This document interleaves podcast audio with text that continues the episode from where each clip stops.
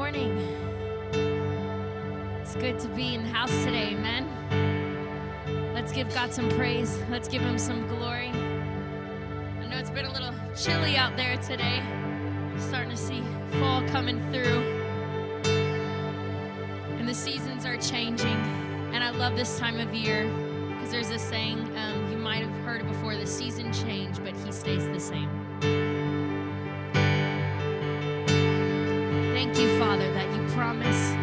You are here when we lift up your praise. You are enthroned upon the praises of your people.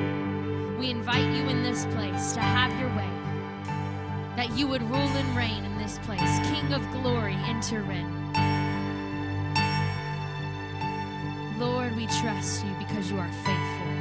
We thank you because you are faithful, not because of what you can do, but because of who you are. We praise your name this morning. Come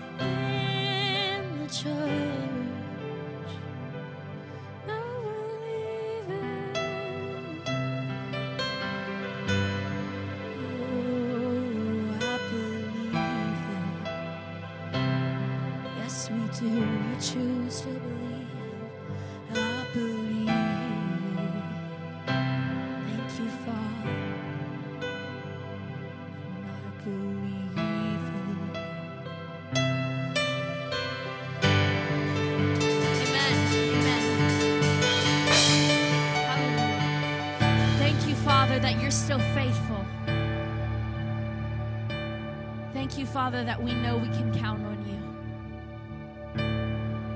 That you are the only person in whom we can put our trust and not be let down.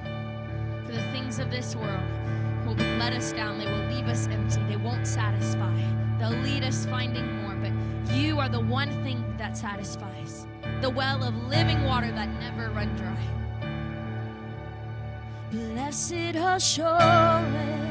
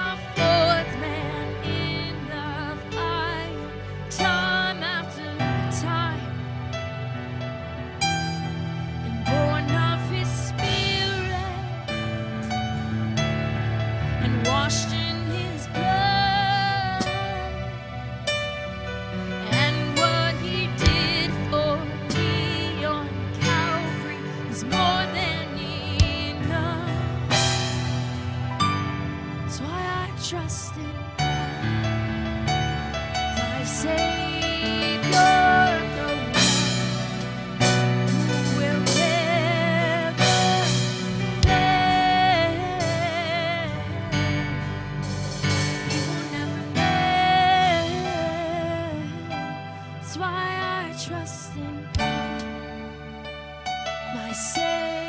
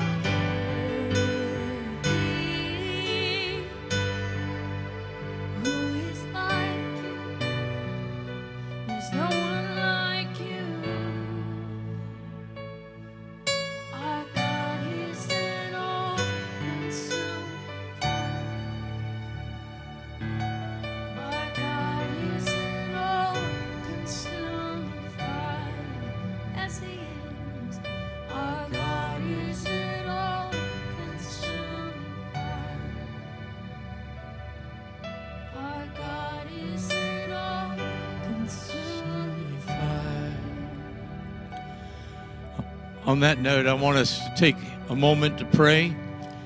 We make it a part of our Sunday morning service for corporate prayer. Different different items come up, but this morning I want us to take a few moments to pray for the state of Israel. And uh, you know, we just sang, "There's no one like you, God. There's no one like you." And so I can confidently tell you that nothing has surprised God. He's got everything under control. And yet the Bible tells us that we're to pray for the peace of Jerusalem. We're to pray for the people of Israel. And this is more, I'm just going to say this at this point. You have to understand, this is more than anything that's happened in the last 30, 40 years in Israel. We're used to skirmishes and you know, things where they go in for 10 or 20 days and try and put down. But they have declared a war. And even as of this morning, uh, rockets have been fired now out of Lebanon from Hezbollah. So it's two fronts. And there's no telling where this will go. Just, God knows, but we don't. But we're just commanded to pray. And so I would ask you to pray for the military and political leaders of Israel who have been fractured up to this point, almost to the point of the, the government about to break down again, but they have come out and they are united. This thing, they, they somebody may be afraid that they poked the bear, so to speak, because they are they are united to see this thing put down. And uh, so pray for them, but also pray for the people in Israel because this is literal evil. This is terror that has hit. There's never been anything like this where civilians, old, young, are being captured and kidnapped and brought back into the Gaza area, and there'll be human shields to try and prevent Israel from doing what they need to do but at the same time, if they don't, then this thing gets bigger and continues on. So they need a lot of wisdom. I don't know about you, but they need a lot of wisdom. So let's just pray for the peace of Jerusalem, pray for the leadership, pray for the people, and let's see God at work. Heavenly Father, we come to you today in the name of your Son, Jesus. You said we can, can come boldly to your throne and not be fearful about asking. But in obedience to your word, your, your word says, pray for the peace of Jerusalem, pray for the people of Israel. Because God, you said those who bless Israel will be blessed, and those who curse Israel shall be cursed. Therefore, O oh God, we today lift up the political and military leaders of that small state. God, they need wisdom that comes from your throne. For these are prophetic events that are being coming to pass. These are not normal uh, things that human wisdom can handle. God, they are. There is a spirit that is greater than any they have experienced in many years. And God, we're asking you to give them wisdom from the throne. Father, in the Old Testament, when Israel was to be attacked, each time you revealed uh, to the prophet what needed to be done, and word was sent to the king. And each time the enemy was thwarted, and they wondered how could this be? They wondered if they had a spy in the camp and they told him, they said, No, there's a prophet over there, and God's revealing to him everything that we go about to do. Father, I pray that there would be those who would have a prophetic voice, who would be put in right relationships with those who have influence, with those who are making decisions for that nation. We pray for the people there, Lord God where terror has struck. We know that that is not of you, Lord God. You are the Lord of peace and not chaos and confusion. And we pray, Lord God, that this would be a time where the messianic believers in Israel would have opportunity to witness to their to their kinfolk, their friends, their co-workers who do not know Christ. God, God that they would this would be open doors for them to minister to them. We pray that in the name of Jesus. And we pray for the grieving families of, of loved ones who have been kidnapped, those who have been tortured, those who have been murdered. And, and Father, we pray in the name of Jesus that God, you would comfort them, that, that, that in their grief they would turn and call out to you, Jesus. And Father, again, thwart the plans of Israel's enemies. And let us not cease praying for them. We pray in Jesus' name. Amen. Amen. Amen. Amen. You can be seated. The ushers are going to come at this time. This is Communion Sunday, and we're going to receive communion this morning. And we welcome you. We do not have closed communion, and that you don't have to be a member of Life Church. You just have to be a born again believer in, in, in Jesus Christ. And you're welcome to take of the uh, elements and, and receive communion together. And so, as the ushers come by, um, there's two cups put together. One on the bottom has the, the little piece of bread in it, and the top one has the juice in there. And so, um, we're just going to take a moment. The Bible says, examine yourselves, examine your own hearts to see that your heart is right and pure, your motives are pure before the Lord. And so um, take this time to just ask the Lord to show you is there any place, anything that God that I need to confess, that I need to get out of my life, that I've done, that I may not even have realized it, but God, that we sinned against you. And we pray right now, Lord God, open our eyes and give us understanding to that. For God, we desire to do this with a pure heart. Thank you, Lord.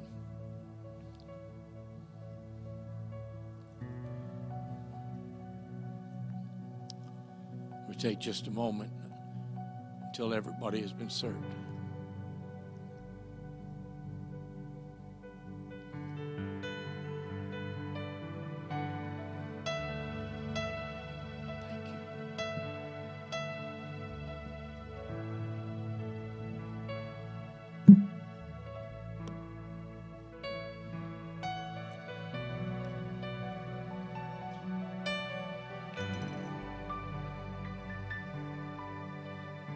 Has everybody been served that wants to be served? Anybody missed? Let us know.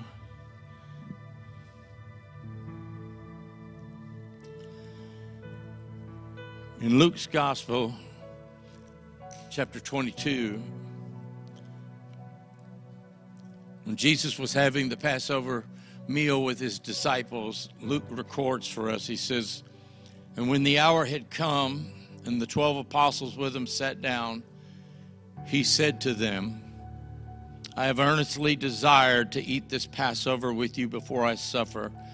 For I tell you, I will never eat it again until it is fulfilled in the kingdom of God. And then he took the bread, and when he had given thanks, he broke it. And he gave it to them, saying, This is my body, which is given for you. Do this in remembrance of me. So we take the bread in remem- remembrance of the fact that the Bible says he laid down his life. It was not taken from him. His life, he was not forcibly put on the cross, but he willingly chose to give his life for those who would believe. And so when we take this bread, we're reminded of that great sacrifice. He says, When you do it, do it in remembrance of what I've done. And so, Father, we take this, this wafer this morning, we take it in remembrance of the great price that your Son gave when he laid down his life for us upon the cross. He died that we might live. What a glorious thought that is. He died so we can live. So, Father, we take this piece of bread, this wafer right now, in remembrance and say, Thank you, Jesus, for loving us so much. In Jesus' name, amen. Take the bread.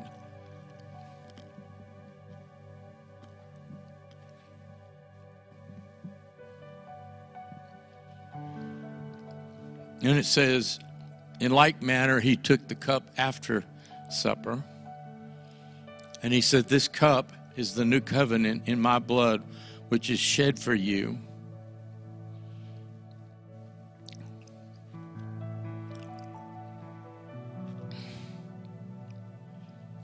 And he tells us, he says that when you take it, be aware that this writes a new covenant a new agreement.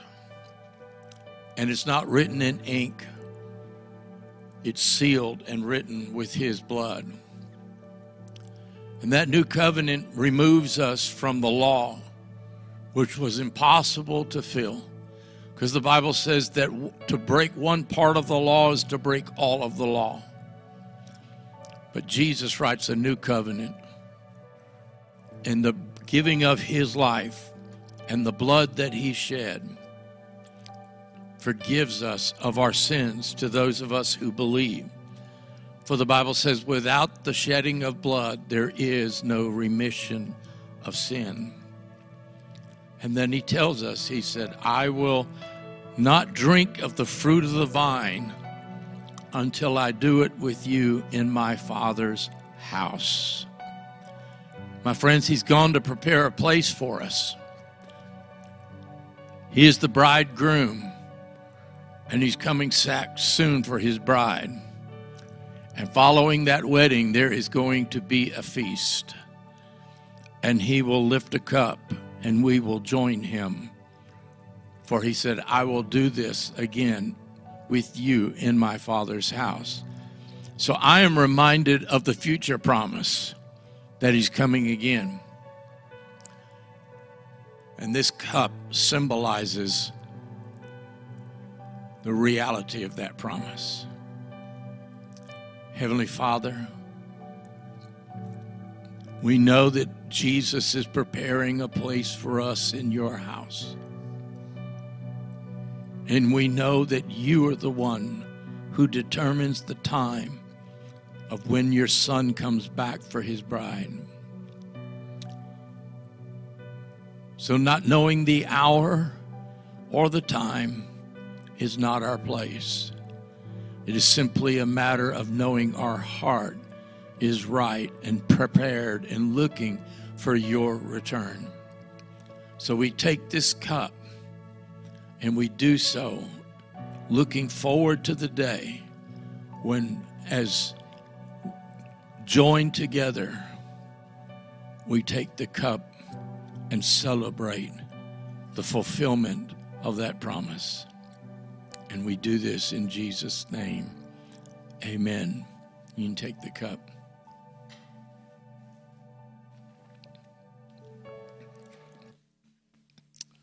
Thank you, Lord. Let's just take a moment to thank God and praise Him for what He has done through Jesus Christ for us. Lord, if it wasn't for you, we wouldn't even be gathered here today. And so we give you praise and we give you thanks. We give you praise and we give you thanks. We can all look at our lives and see the manner in which you worked in it, how you brought us to this place. But Father, I know this that when the trumpet sounds, we are all going in the same direction. We're going home to be with Jesus. And so we give you praise. Now, Holy Spirit, guide and direct us the rest of this morning. For the glory of your name's sake, we pray. Amen and amen and amen. Why don't you just turn around and wave to somebody this morning and say hello? Usually there's not so many people in be- spaces in between. A lot of folks are traveling or on the road today. And so we're glad that you're here.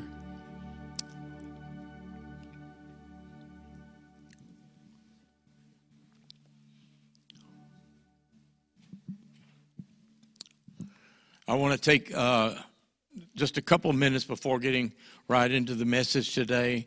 Uh, several people have asked me about what's going on in Israel, and I'm just going to mention little bits and pieces as we teach on this because it just happens that it coincides with the fi- with this final teaching on the series that we've been doing on Sunday morning, and um, so I don't think that's by coincidence either. But I would like to just take a moment and do something I don't regularly do at all, and that is to introduce a couple people to you. Um, right, um, this, this is Eric and Phoebe Hoffpauir right here. And um, we're glad Phoebe's been coming for a few weeks, and Eric was able to make it this morning.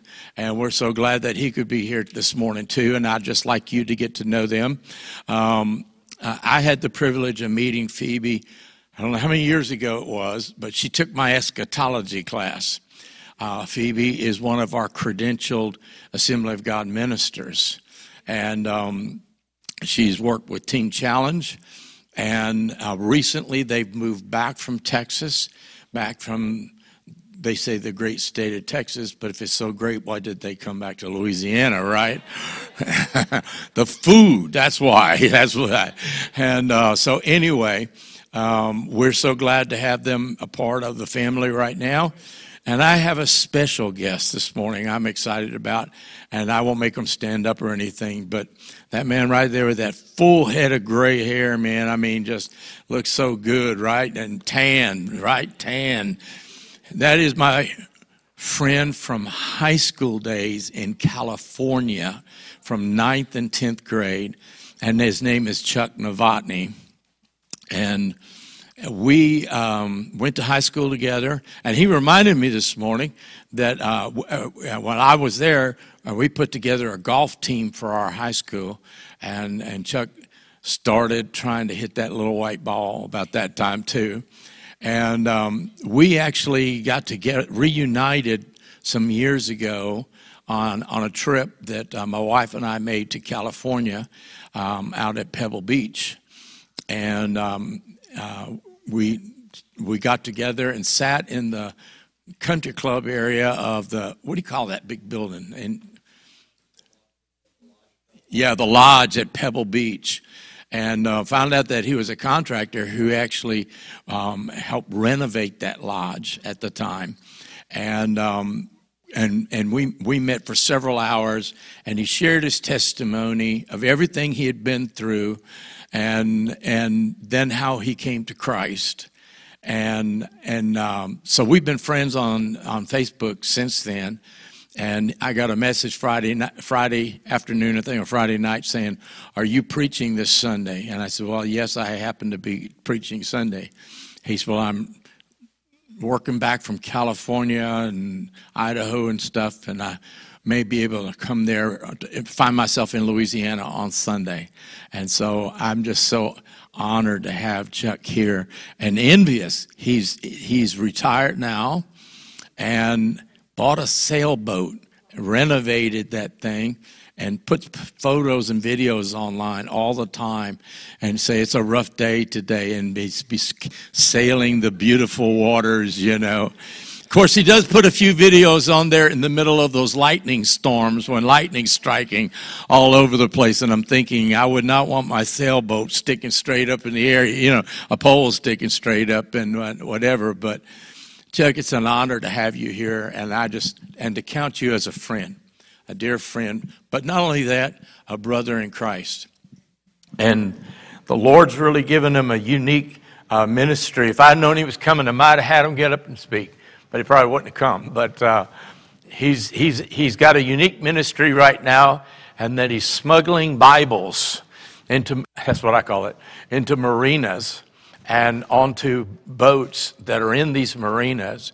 And actually, doors are op- opening up for him to share Christ with uh, owners of these other boats and, and, uh, and things like that. And we're not talking about like a 15 foot fishing boat, we're talking about marinas with big boats. And um, uh, so, and he, and he told me what I loved, the best part was he said, and I'm loving it. So I, we're going to go eat lunch afterwards, and I want to hear some of the stories of what God has been doing uh, in that, in that, you know.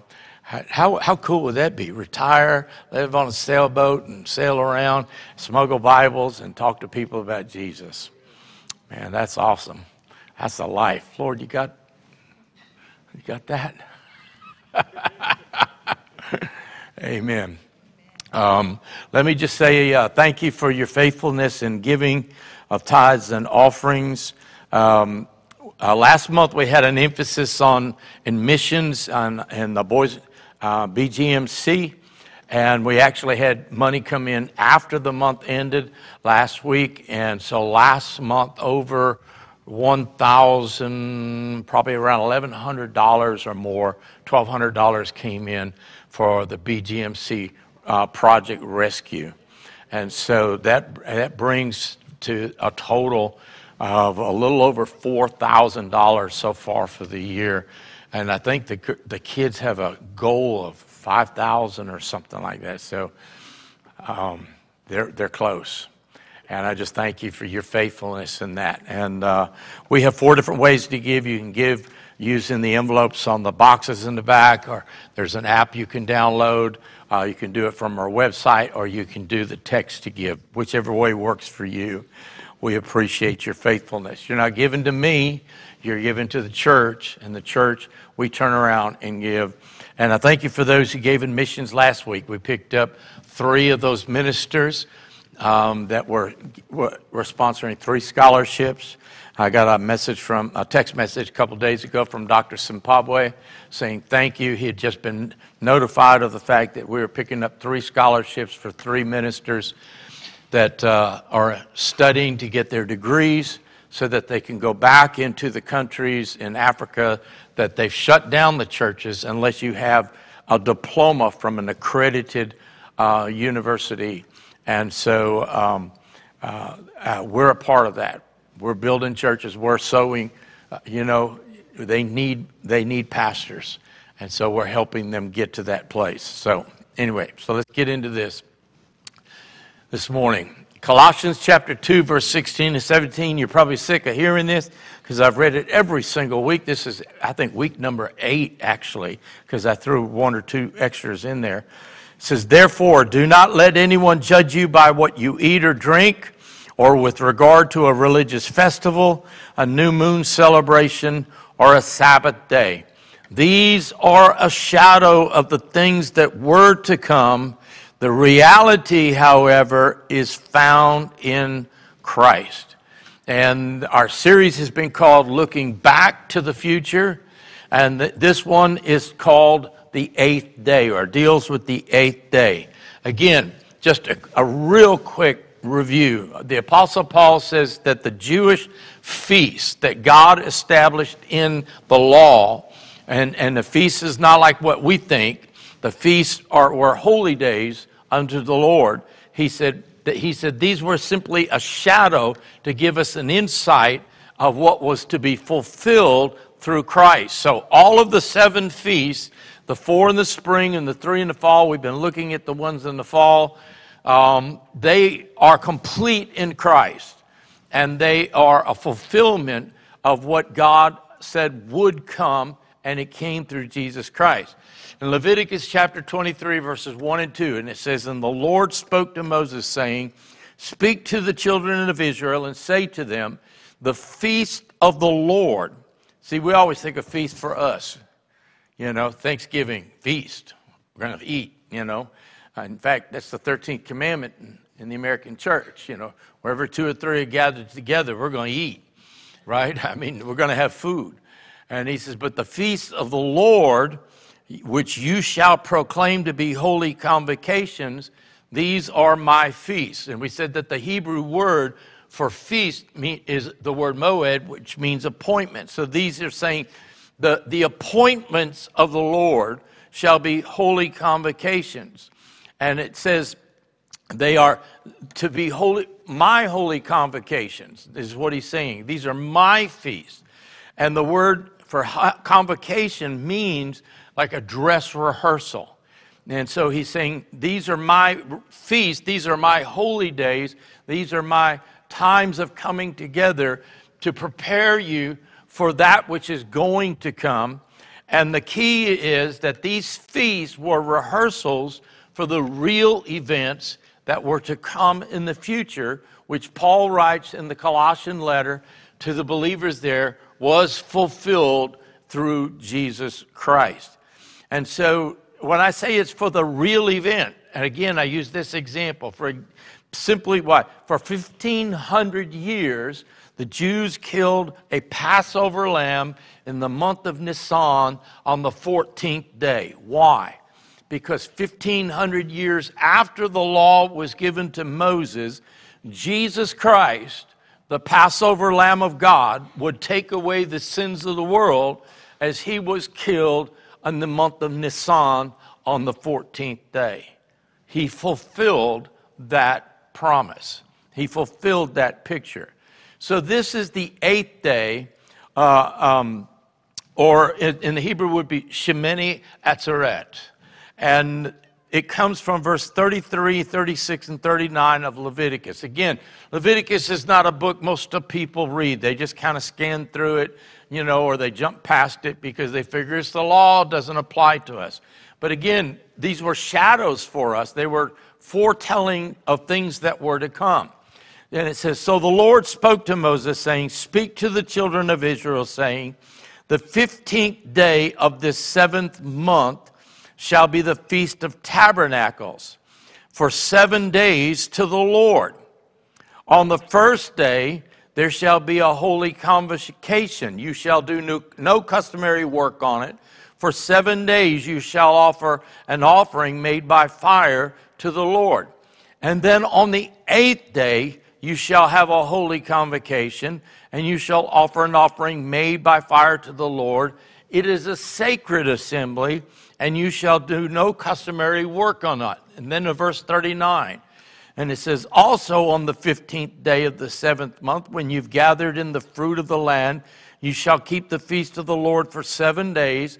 And on the first day there shall be a Sabbath rest, and on the eighth day a Sabbath rest. So, in these teachings concerning the Jewish feast, that's why we say we look back to see what the future holds for us. We've learned that God is very meticulous about the order, the purpose, and the message of these seven feasts, okay? God declares himself to be the Alpha, the Omega, the beginning and the end. He has, all, he has decreed what was and is and is to come.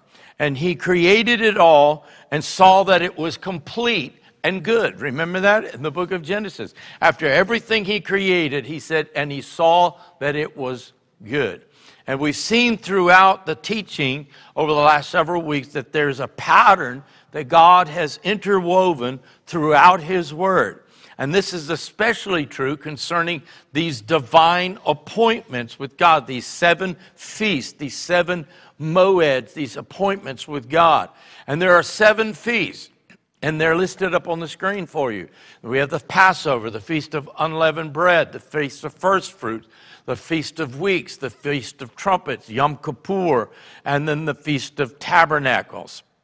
And we've shown you what, how they relate in the New Testament and in the life of Christ. We talked about last week that um, how the Feast of Tabernacles and Christ in his life, how he was a part of the Feast of Tabernacles during his lifetime and the things that he said in reaching out to his people.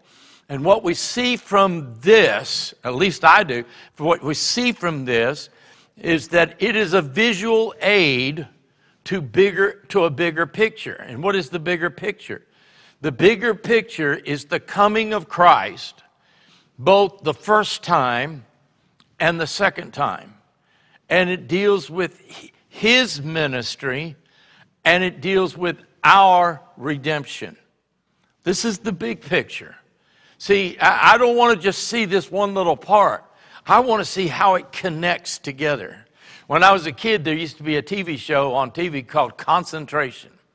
And I don't know if any of you are old enough to remember that, but they would have these boxes, and, and, and the contestants would say box one and box seven, and they'd flip it around and show whatever it was, you know. And if they, uh, they would flip it back, and they had to find the ones that matched, you know. And then when it turned around, when it got done, it had it, it was a puzzle that had a saying to it, and that's what this is. In other words, I don't want to just see the one square, I want to see the whole puzzle, and I want to know the meaning behind it. And that's what this really does. It helps us understand this. So let's go back to something that I talked about uh, the last two weeks, and we're going to see it here because we've read several times, he says, that the Feast of Tabernacles would be for seven days. And we've seen several times this pattern of seven. We said it was going to be in the seventh month. And there were certain, certain things each week we talked about this pattern of seven. And we said that the number seven in Scripture speaks to completeness or perfectness, if I could put it that way.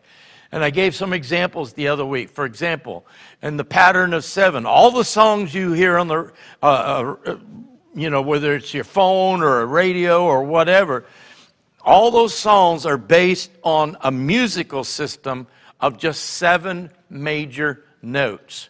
If you pass sunlight through a prism, it produces seven colors three primary colors and four secondary ones.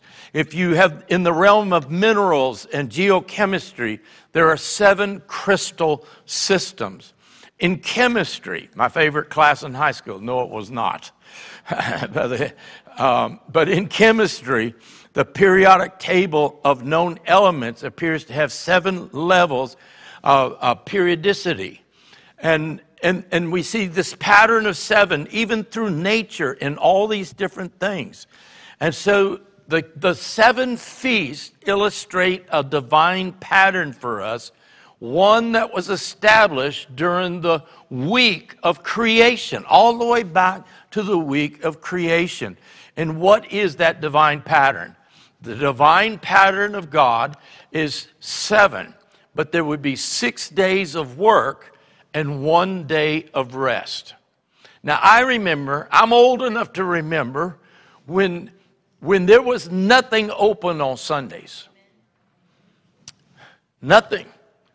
And, and, and when I moved to the South in the middle of uh, my high school years, I learned what they called the blue law. I didn't know what the blue law was. California, we didn't have no blue law, but we had all other kinds of laws. But the, and that was that you couldn't, there was nothing open on Sunday, and, and certain things couldn't be sold at certain times. In fact, a lot of towns I lived in, uh, they shut down town. The sidewalks would close up at 5 o'clock. And, and on, on Sunday, if you were out, good, your neighbor, you hope your neighbor had something that you could borrow because there was to be a day of rest. Now we live in a 24 7 society and we never shut down for anything. And are we any better for it? No, because we're stretched more thin. I remember in the first grade them telling us that by you know the year 1970 something or 80 something we'd only be working three hours a week and and computers would be doing all the work for us. No, no, computers are making us work 24 7, and, and then when we get done, we say we still got more to do. But this, this pattern of six days of work, one day of rest, is seen over and over and over and over again throughout the scriptures. Now, I wish I had given you a handout, but I'm, I don't know if you can see this up, that's up on the screen but it is a summary of the weeks of Scripture, okay? And, and, and it is the wisdom of God in the scheme of things. And, and if you want, I'll put it on our uh, Facebook page or whatever, and you can actually download it. But if you look at it, what you're going to see is simply that there's a week of days. Number one's a week of days. And a week of days is what? Seven days, right? And it's God's basic pattern six days followed by a day of Sabbath. And he gives the scripture references. But then there's a, in, in the Bible a week of weeks. And what is that? It's 49 days. And that it's the period of time between the first fruits and the feast of Pentecost. And then there's a week of months. And what is a week of months? Well, a week is seven, right? And so of months, it's seven months. And the seven months of the Jewish religious calendar, uh, which contain all of the seven Jewish feasts. Now, there's more months in the Jewish calendar, but the seven feasts are within seven months on the Jewish calendar. And then there's the week of years. And how long is a week of years? Well, if seven is seven, then there's seven years and the Israelites were commanded to work the land for six years, and then they were to give the land a Sabbath rest, a seventh year in which they were not to work the land. Okay? Then there's the week of weeks, and it's 49 years, and that's the period of time between celebration of the year, uh, celebration and the year of Jubilee, the 50th year. Then there's the week of decades. It's 70 years, the years that are allotted to man. Then there's the week of weeks of decades. when you say weeks of weeks of decades, what am I talking about? The weeks of weeks of decades works out to 490 years. And it's the period of time that Daniel um, uh, uh, was, was told that God's purpose would be complete through history. And that's why the, the last seven years in the Bible is known as Daniel's 70th week, because from the time that God gave the command uh, through Nebuchadnezzar to rebuild the temple to the cutting off of Messiah to Christ was killed was equal to 489 years. And that leaves a seven year period. So that's known as Daniel's 70th week because God said it has been decreed unto your people 70 weeks. In other words, there's going to be 490 years for my purpose to be brought forth in their lives. Now, God's division of time into seven or weeks is thoroughly permeates the scripture, so much so that the Jewish rabbis that um, said that the human race or the human history would be a week of millenniums. Millennium simply means a thousand. So they said they said it would be that man's history would be a week of millenniums. What they taught was that there would be six days or 6,000 years that mankind would rule on the earth and do as he wishes to do with the land. But on the seventh day would be the seventh millennium, the last thousand years, would be a Sabbath, and when man would cease his labors, and God would establish himself as ruler over that period of time. And it's all through what's known as the Talmud. And the Talmud is simply the written uh, rabbinic um, debates that took place from the second through the fifth, some say the eighth century. And they simply said that 6,000 years man would toil the earth and there would be strife, but it would be followed by 1,000 years of peace. And that would be when Messiah would come. They believe in two ages. The Jews believe in two ages. They believe in the present age where man is ruling and they believe in the second age when Messiah will come. So when Jesus spoke to the people, said, I will never leave you nor forsake you, even to the end of the age, the end of the age was the period when man would cease from his labors and Messiah would come to the earth. That's what they understand it to be. And so they understood that the plan of God was the culmination of 7,000 years. The first 6,000 years, they have it actually subdivided. Um, the first two, th- two days or 2,000 years is known as the age of desolation. The days three and four are known as the, the, the age of the Torah. And the last two days are known as the age of Messiah. And what's interesting is that the seventh day is known as the Messianic age, the seventh day. And they see it with the culmination of the final redemption of Israel that all the exiles will come back to Israel and that Messiah, son of David, will assume rulership over the earth. when I teach eschatology and Bible prophecy, I like to show this on a timeline, just simply this. You could see this that there's 2,000 years basically from the time of Adam to the time of Abraham. And God makes Abraham a promise. And then 2,000 years from that time to, to the time that Christ died on the cross. And then from the time that Christ ascended to heaven to the time that when Christ comes back again is approximately 2,000 years. And that last 1,000 years is that last seventh day of millenniums. Is that too much? You following me? Does that help? Okay. And here's the thing that they believe. I'm, I'm, not saying this is in the Bible. I'm saying what Jewish um, um uh, uh, uh, teachers have taught for years is that this final redemption will take place on the seventh day of the week of the seventh month, beginning in the seventh millennium. Why? Because they see the number seven as completeness. The final act, they see it. And that's the way they've taught it. And they've, they've long believed that the last day will be a thousand years, the Messiah's age will be a thousand years. And Revelation chapter 20 confirms that to us. Six times it tells us that the tribulation, or after the tribulation, Christ will come back to earth and he will rule and reign on the earth for 1,000 years.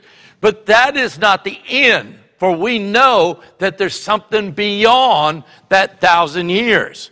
And that ha- has to do with this message, the eighth day. Because a week makes up what? Seven days, right? Well, here's the thing about the, the, the, the feast week is that th- those first six feasts, remember, are related to man's toil, his working, his hardships, sin, all of that. But the last feast is not about that at all. It is about the fact that it is a celebration that man's labor, his toil, sin, all of that, Messiah comes back. It is about a time of rest. And I'm here to tell you this morning that Jesus is coming back to earth soon and it is closer than a lot of people realize. Listen, in the last 30 something hours, I've had more text messages and messages sent to me and questions asking me what is going on in Israel. And I just say exactly everything that's written in this book. It is happening. And people have said, but I didn't think it would be now.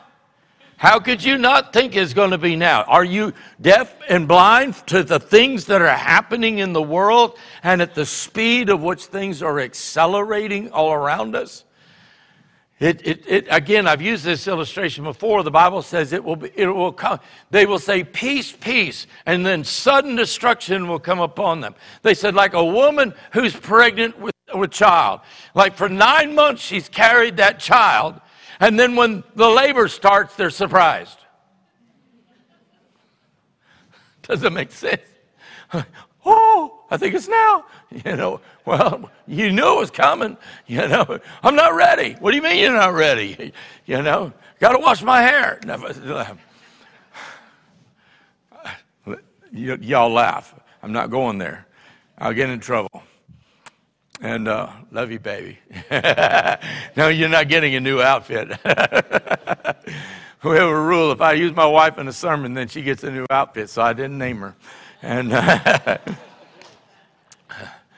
but the Feast of Tabernacles is celebrated for seven days. It takes place in the seventh month of the Jewish calendar, and it begins on the 15th day of the month of Tishri. Now, the seventh speaks to completeness, right? Of finality.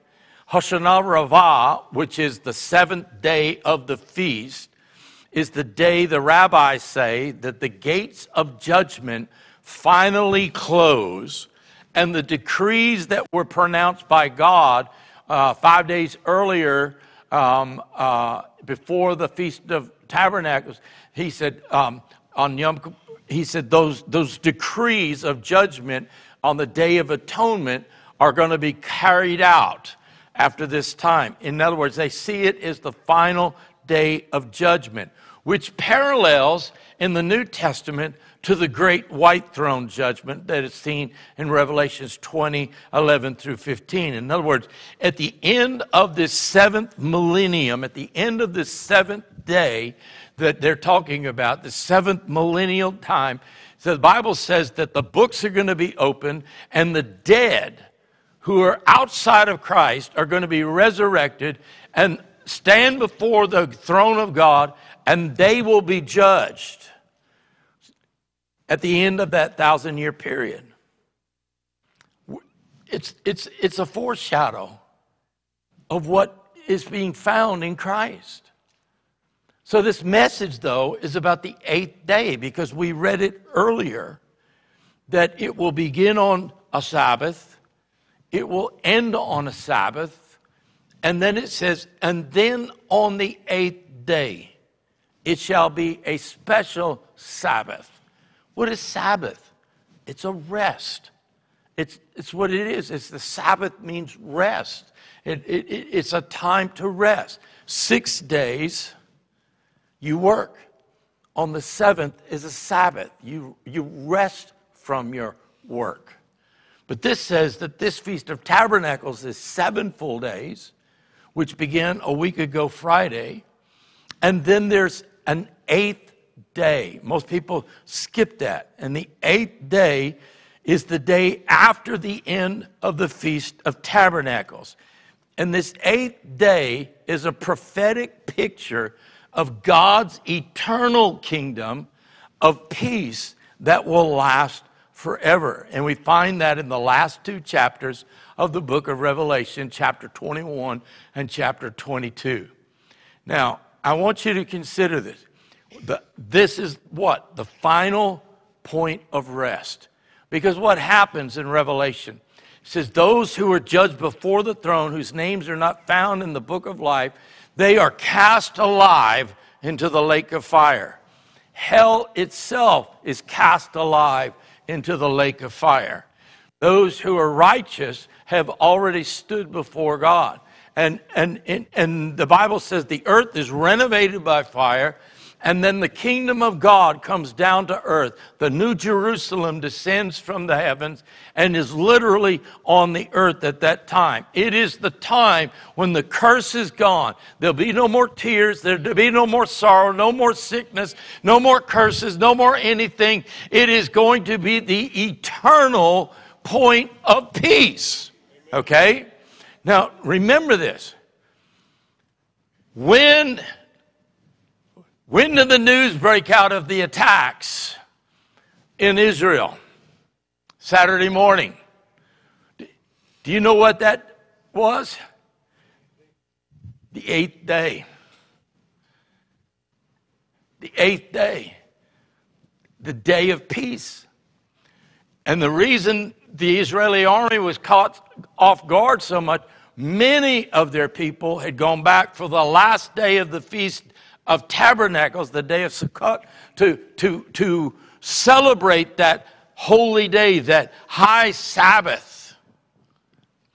And is it interesting that on the day that is so holy, that is to remind the Jews that there's coming a day of eternal peace, war breaks out. I don't believe in coincidence. The enemy knows the book too.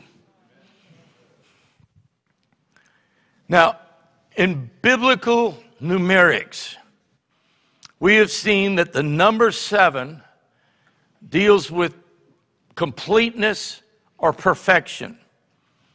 But I want you to see that, in other words, when you complete something, you bring it to the end, right? How many of you have ever started a project halfway through the project, wish you were at the end? And you're thinking, why did I ever start this project, right? But when you get to the end, what have you got to? The, the end. In other words, it's finite. It's, you, it, is, it can be counted. It can be measured. It, it, in all those ways, it can be seen, okay? The number eight in the Bible deals with new beginnings or eternity. And you say, well, how, how, how does it do that? The, the, it is it is like number, if seven is complete perfectness, then eight is a step beyond that. It's something on the other side of completeness. It's something on the other side of perfectness.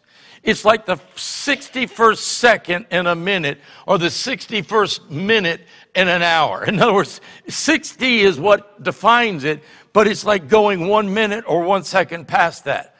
The number eight speaks of new beginnings or eternity. And if seven speaks of that which is finite, then eight speaks of that which is infinite. And the symbol for infinity is the number eight laying on its side. And an infinity is defined as something that is unlimited, endless, and without bound or boundaries. So God says the Feast of Tabernacles, which is a time of rejoicing, ceasing from your rest, ceasing from your work, and you're going to rest. He said, but on the eighth day, there's going to be a special holy day, a special convocation. The eighth day, it's the only feast that's like that. And God says the eighth day is a high Sabbath. It, it, is, it is a unique Sabbath because, my friends, he says there's something beyond the completeness of your understanding. There is a rest beyond what you know that you and I can grasp hold of. The Bible says, Eye has not seen, and ear has not heard, and neither has it even entered into the heart of men the things that God has prepared for his people. My friends, it is beyond the end. It's beyond the completeness. Take the completeness that you can imagine, and God says, I'm going to take it to a whole new level. See, it's not a coincidence that the eighth day is a special Sabbath. It is a high Sabbath when no one is allowed to work in any way, form, or fashion. It is, to the Jews, it is known as the the ending of the reading of the Torah and the beginning of a new cycle where it starts again.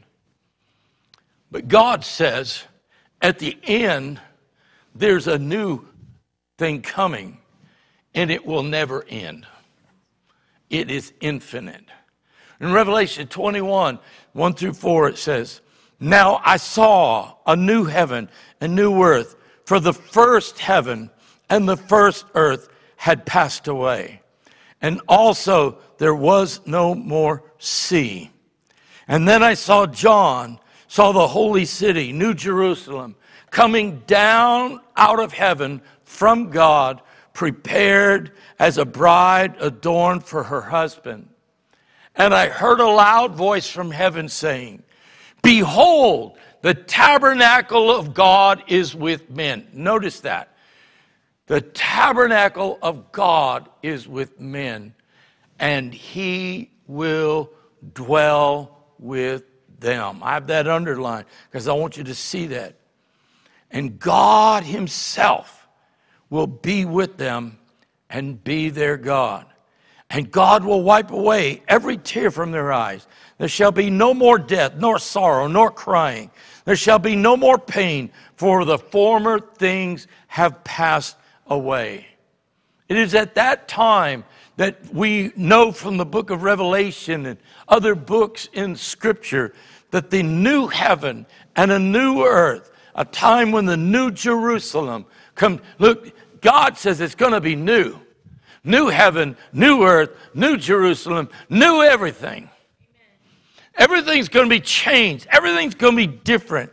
And therefore, the eighth day that's in the Old Testament is a prophetic preview of what happens after the 1,000 year reign of Christ on earth when man's ruling on the earth comes to an end.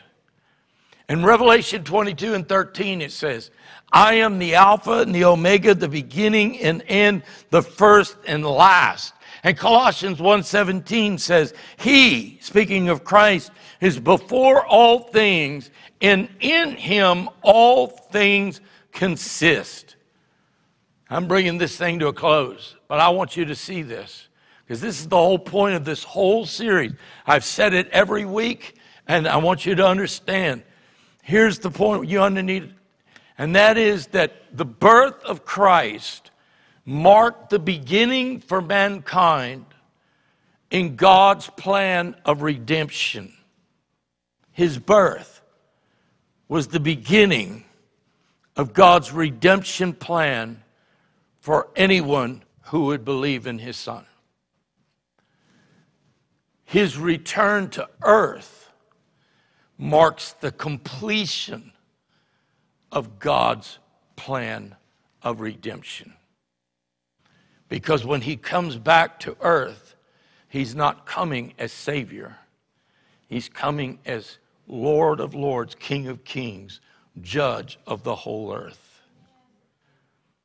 And as we have seen that each and every feast day have all pointed towards this one goal, and that is that God's ultimate plan from the beginning of time was to dwell among his people. Before Adam's sin, we read that he would walk with God in the cool of the evening. It was God's desire to have fellowship with his creation, but it was the sin of Adam and Eve that separated him and all of that would be born afterwards from that relationship with God. And so the feast simply point out God's plan hidden for the ages of old, revealed through Jesus Christ.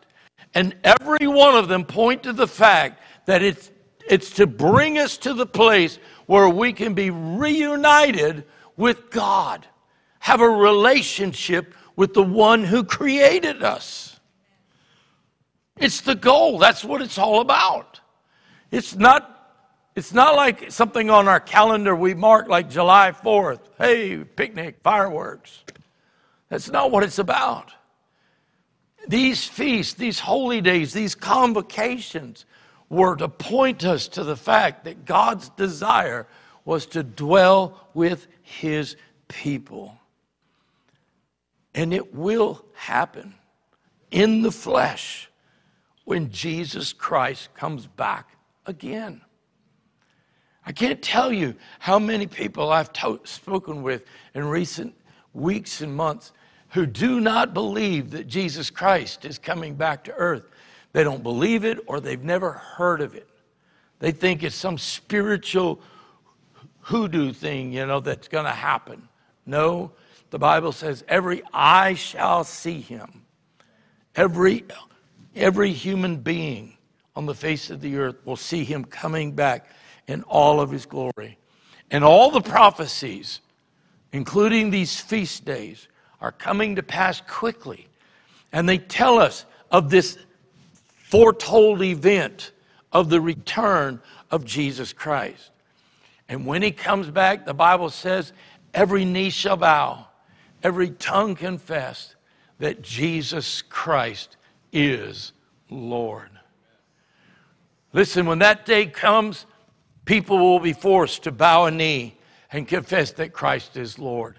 But I'm so thankful that I live in a time where God, through His love and mercy, expresses His desire to you and me and to anyone else that, that we are welcome to come. He desires to have fellowship with us, relationship with us. He wants it now. He's not looking for us to be forced to bow our knees. I grew up in church where they would tell you, stand up, sit down, sit, stand up, sit down, kneel, stand up, sit down. I used to call it kangaroo church. I did. I was like, I'm, I'm so worn out by all this. Up, down, up, down. Oh, oh no, you know, do, you know. I, I, even got to where I'd kind of keep one knee down and one key, knee, knee up, you know, because, I mean, I, I'm serious. I'm not, I'm not mocking it. I'm just telling you the truth because we were forced to kneel down. But I'm so glad that I can bow my knee right now and say, Jesus, I declare you as Lord and Savior of my life. In you I live and move and have my being. Without you, there is no hope. God, I love you. And He invites us to come now of our own accord. And the Spirit of God has been sent forth to bear witness of the truth of God's Word, that we will accept Messiah, Yeshua, Jesus, as Savior of our life. Because He desires a relationship with Him. I want to close by telling you this story. I just feel like I need to tell it real quick. When my wife and I first got married, we went to work for a man named Norval Hayes, and um, in a ministry that was on college campuses all across the country. And he happened to own a business out of Memphis, Tennessee, that did engraved stationery for the fraternities and sororities on campuses all across America. And so we would go into these universities, small, small ones, large ones, didn't matter. If they had Greek houses. In other words, if they had sororities or fraternities there, we would go in and we had the license to come in on those campuses because we sold the stationery that their members used. And that was our door in.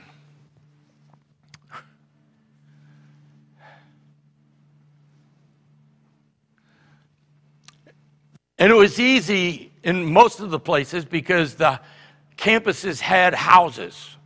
The, the, like, you know, the frat house, the sorority house, they literally had a facility on the campus. But the first time that my wife and I went to Lubbock, Texas, to Texas State University, we found out that the frats and sororities were in dormitories. And each floor was like pretty much a different fraternity or sorority. Well, the only way my wife and I got in, we were 19 when we got married. So we looked like them.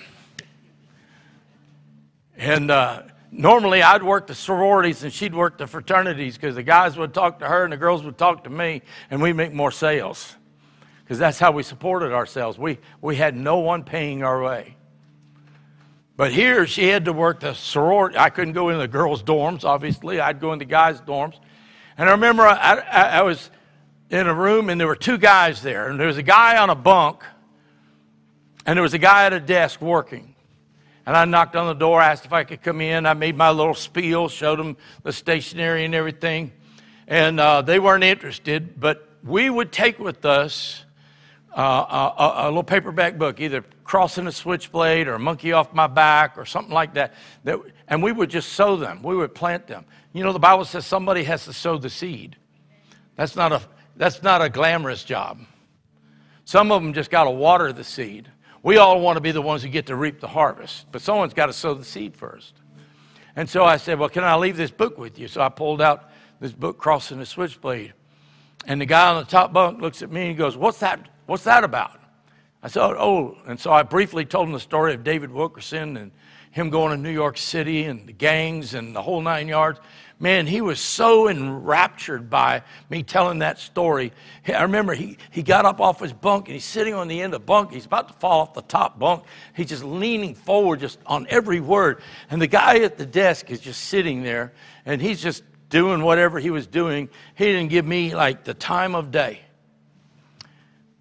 And when I got done, he said, the guy on the top bunk goes, That is so incredible.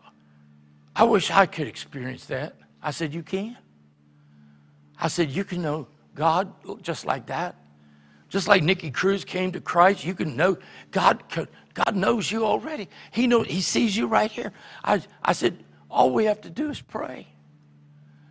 He said, Yeah. He said, You can do that. I said, Yeah, I'm here, man. We could do that.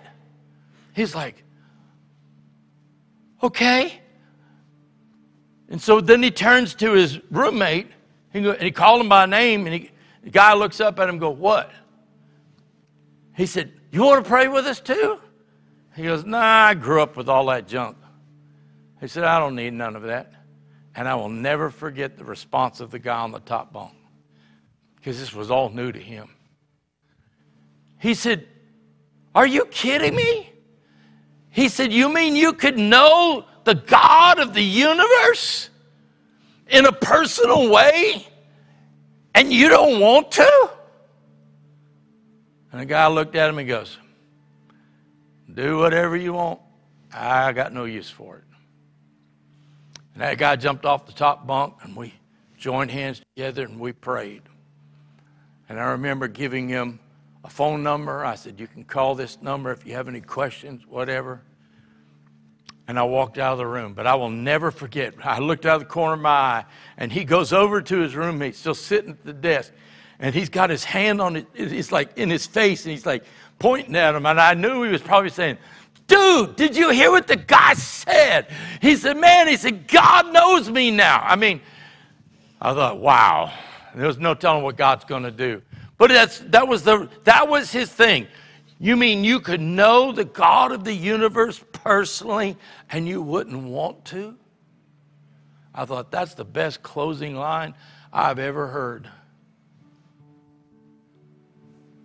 And I'm telling you, you can know the God of the universe in a personal way. And the Bible says you have to believe first, He is the Son of God, that He was born of a virgin, He lived a life without sin. He died on the cross, He was buried in a tomb, and on the third day He was raised from the dead. He ascended into heaven sits at the right hand of the Father, and he's about to come back as King of Kings and Lord of Lords. The Bible says you must believe that. And you must repent of your sins. Repent is not be sorry. We're all sorry. We're all sorry we got caught doing something. We're all sorry we did something in our past. We can all look back to things we're sorry that we did. But that doesn't mean a lot of people are sorry, but they just keep on doing it. Repent means to have a change of thinking that brings about a change of action. My change of thinking is that my thinking begins to align with what God's Word says. That I am a sinner in need of a Savior, and Jesus is the only answer to deliver and save me of my sins. So I've got to repent and I've got to believe. And then the Bible says, confess with your mouth that what you believe in your heart. And if you do that, your life changes instantly. Here's the thing I learned I'm not perfect, but I am forgiven. I've got to be retrained, but I'm already adopted into the family of God and He desires what's best for me. He desires what's best for you. So we're going to pray. There may not be anybody here this morning. I don't know everybody. I don't know where you stand with God, but there may be somebody who's watching by way of the internet, either right now or in the days to come. If you're ready to know God in a personal way through Jesus Christ, and you believe those things and you repent of your sins, then pray with me right now. Dear God in heaven, I come to you this day as a sinner in need of a Savior.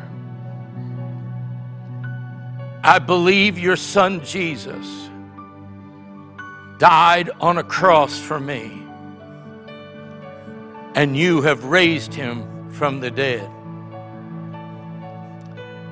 Dear Jesus, forgive me of my sins. Come into my life.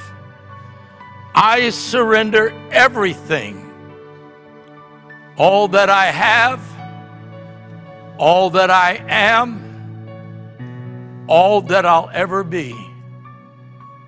I give to you. you become the Lord of my life. I ask in Jesus' name. Amen. Now, Father, I pray for any person who has just surrendered their life and repented of their sin to you through the name of your son Jesus. The Bible tells me that there is a party going on in heaven. There is a rejoicing taking place in heaven right now. That's, it says the angels in heaven are rejoicing. And it says that the one in the presence of the angels, Father, I believe that is you, even yourself, rejoicing that the work of your Son has brought another lost soul home. Robbed the enemy of another victim, Lord God, and brought into another member of your family in the name of Jesus Christ. Holy Spirit, I pray for any person who's prayed that prayer, who's, who surrendered their life, God, bear witness to them right now that things have changed. And from this day forward, you are working all things together for the good of them that they might know you in an even more personal way. This is the first step of a great beginning. This is that day of rest that they enter into. They're no longer toiling from their sin and their own labors and their own way that have brought them nothing but death and destruction. They are delivered and given life in the name of Jesus Christ this day. And we rejoice over that, God. We thank you that you have come to dwell in each and every one of us, fulfilled in Jesus Christ. Amen. Amen. Can we stand together and let's just worship the Lord for a moment? Can we give God thanks for what He's done, what He has done in your life? Remember where you came from. Remember what He delivered you from. Remember what He saved you from. Remember just re- take a moment to remember the Feast of Tabernacles. The, the roofs were open enough that they could look to the heavens and be reminded of the one who created it all. Right now, in this place, in this place, let us look to the heavens and be reminded of what God has done in our lives. Father, we just praise you and we thank you and we give you glory and honor. It was you who sought us out. It was not us seeking you. And though we were not worthy, you still came after us because your Son, who was worthy, laid down his life that we might live. And I thank you, God, that when you when your son came to live in my life, the Spirit of God came to live in our lives. It was more than a get out of hell free card. It was the beginning of a relationship. And I thank you, Lord, for the last 53 plus years. You have been there every step of the way. Through the good times, the difficult times, you have not left my side. And I thank you for that. I thank you for that. Father, I pray for our nation that there would be a great shaking and a great harvest, an ingathering, Lord, of people who are looking for answers. I, I felt this morning in prayer time that What's happening in the Middle East is one thing, but there's another shaking coming before the end of this month that is going to hit even closer to home to every American. And the Bible says for believers that we are to be ready to give an answer for the hope that dwells within us. Brothers and sisters in Christ, I, I, I exhort you be prayed up, fasted, ready to give an answer for the one who lives inside of you to those who are empty and shaken and bruised and looking for an answer. Be ready. Be ready. Mark my words, it's coming. Be ready. We pray this in the name of Jesus. And as you leave this place today, go in confidence and in strength that He who has called you is able to do above all that you can ask or think for His name. Amen and amen. If you need personal prayer, come and we'll pray for you. Reminder at the end of this month, 27, 28, 29, Friday, last Friday, Saturday, and Sunday, Jason Beard's going to be with us. We're going to have a time just of God coming and meeting with us and us meeting with God. Bring somebody with you, tell somebody about it. 7 o'clock on that Friday, 6 o'clock on Saturday, and then twice on Sunday at 10.30 and 6 o'clock that night. God bless you. Have an incredible week. Like I said, if you need prayer, come and we'll pray for you.